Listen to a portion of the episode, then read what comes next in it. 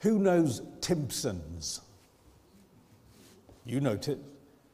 Are you the only one who's ever had a key cut or shoes repaired or a, or a passport photograph taken by Timpsons? Well, Tim- Timpsons are actually quite a well known um, family run business. Old man Timpson retired, um, I think, about two years, and his son took over and is running the company. And they run it on very egalitarian and lines with great integrity. They are a lovely business. Um, they have recently appointed a director of happiness. I, I approach that with some mixed feelings, but if, if you Google Timpson's director of happiness, you will actually read one or two stories of the good that that company continues to do for some of their employees. But that's sort of in line with what I wanted to talk about, which was what makes you happy. Um, and I'm wondering, can I ask the younger people around? And I guess the definition of younger is if you're younger than me, which is, you know, that, that doesn't rule many people out, I don't think. So, what makes you happy?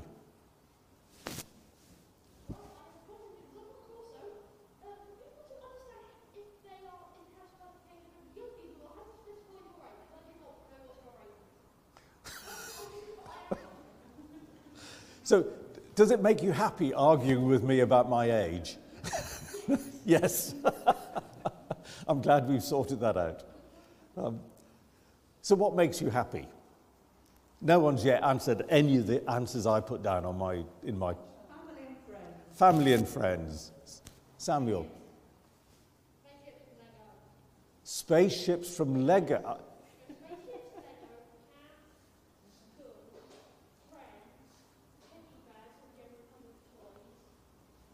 R- right, I only got one of those correct, the rest I didn't. Sunshine. So I had sweets, ice cream, playing with friends. Um, but the real question, Samuel, and, and others can answer this as well, but it's a specific question about what do you think makes your parents happy? When they're kids are good. Sam. Tidying your room. I got, I got that one right, thank you. and when the kids are good, when they're quiet, yes. They've gone to bed. When they've gone to bed. And there is a little bit of peace descends on the house. So, with, it, with that in mind, what do you think makes God happy?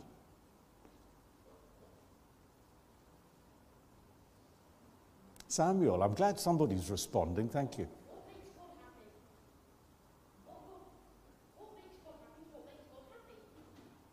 That is definitely true. Unhelpful, but true. um, I, I think we get a little bit of an understanding of what makes God happy when we read the Beatitudes. Um, the full list of the Beatitudes comes not in the reading that we're going to get shortly, but it comes in Matthew 5. And I'll just read a few of them. Um, and it says, but by the way, I've added a bit to the Beatitudes. I hope you don't mind. So it says, Happy are those who are humble, not constantly taking selfies. You, you realize that didn't come in Matthew's gospel, I guess. Happy are those who are merciful, not always trying to get their own back. Happy are those who work for peace, not trying to conquer and steal lands and anything else through fighting. So the question, I think, comes not just to those younger than me, but those maybe older than me as well.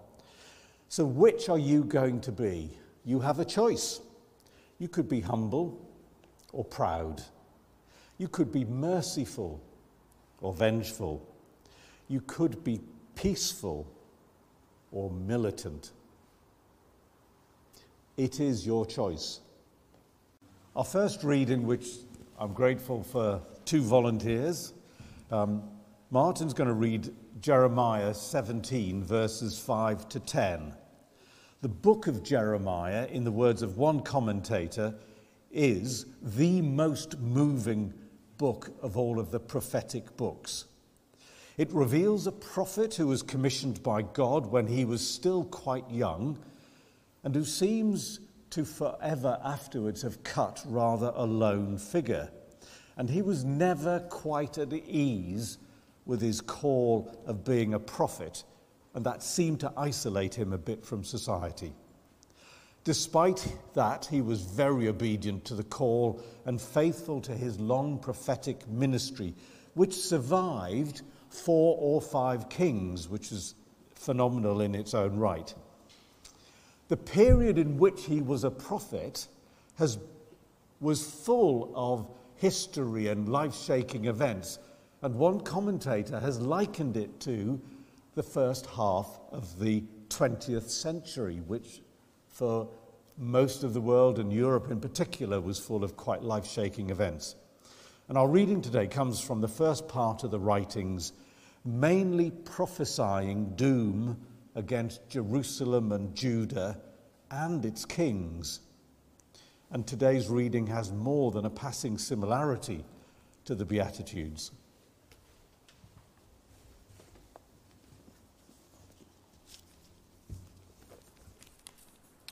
So I'm reading from the New English version of the NIV.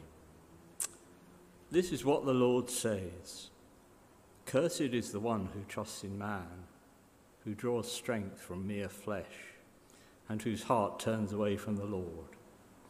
That person will be like a bush in the wastelands. They will not see prosperity when it comes. They will dwell in the parched places of the desert, in a salt land where no one lives. But blessed is the one who trusts in the Lord, whose confidence is in him. They will be like a tree planted by the water that sends out its roots by the stream. It does not fear when heat comes, its leaves are always green. It has no worries in a year of drought and never fails to bear fruit. The heart is deceitful above all things and beyond cure. Who can understand it? I, the Lord, search the heart and examine the mind, to reward each person according to their conduct, according to what their deeds deserve. This is the word of the Lord.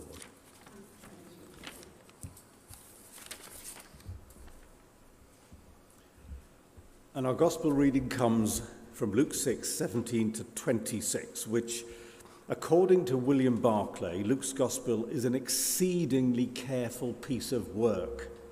Um, hardly surprising given his scientific background.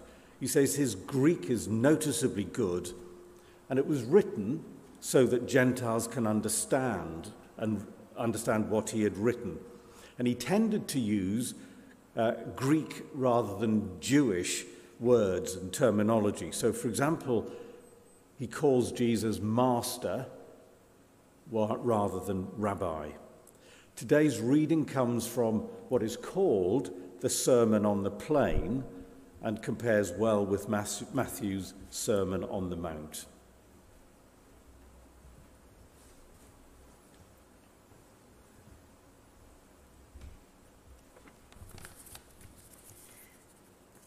The New Testament reading this morning is taken from Luke 6, verses 7 to 26.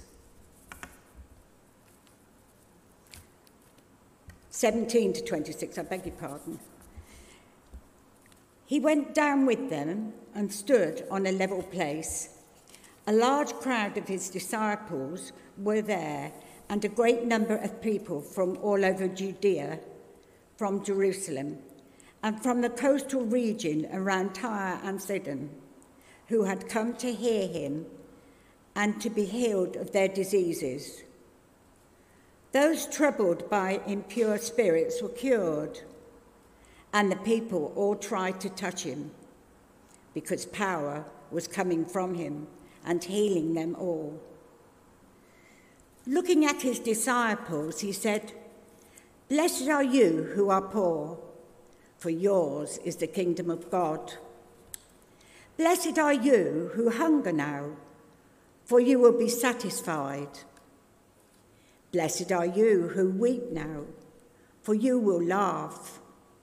Blessed are you when people hate you, when they exclude you and insult you, and reject your name as evil because of the Son of Man. Rejoice in that day and leap for joy, because great is your reward in heaven, for that is how their ancestors treated the prophets. But woe to you who are rich, for you have already received your comfort. Woe to you who are well fed now, for you will go hungry, for you will mourn and weep. Woe to you when everyone speaks well of you, for that is how their ancestors treated the false prophets. This is the word of the Lord.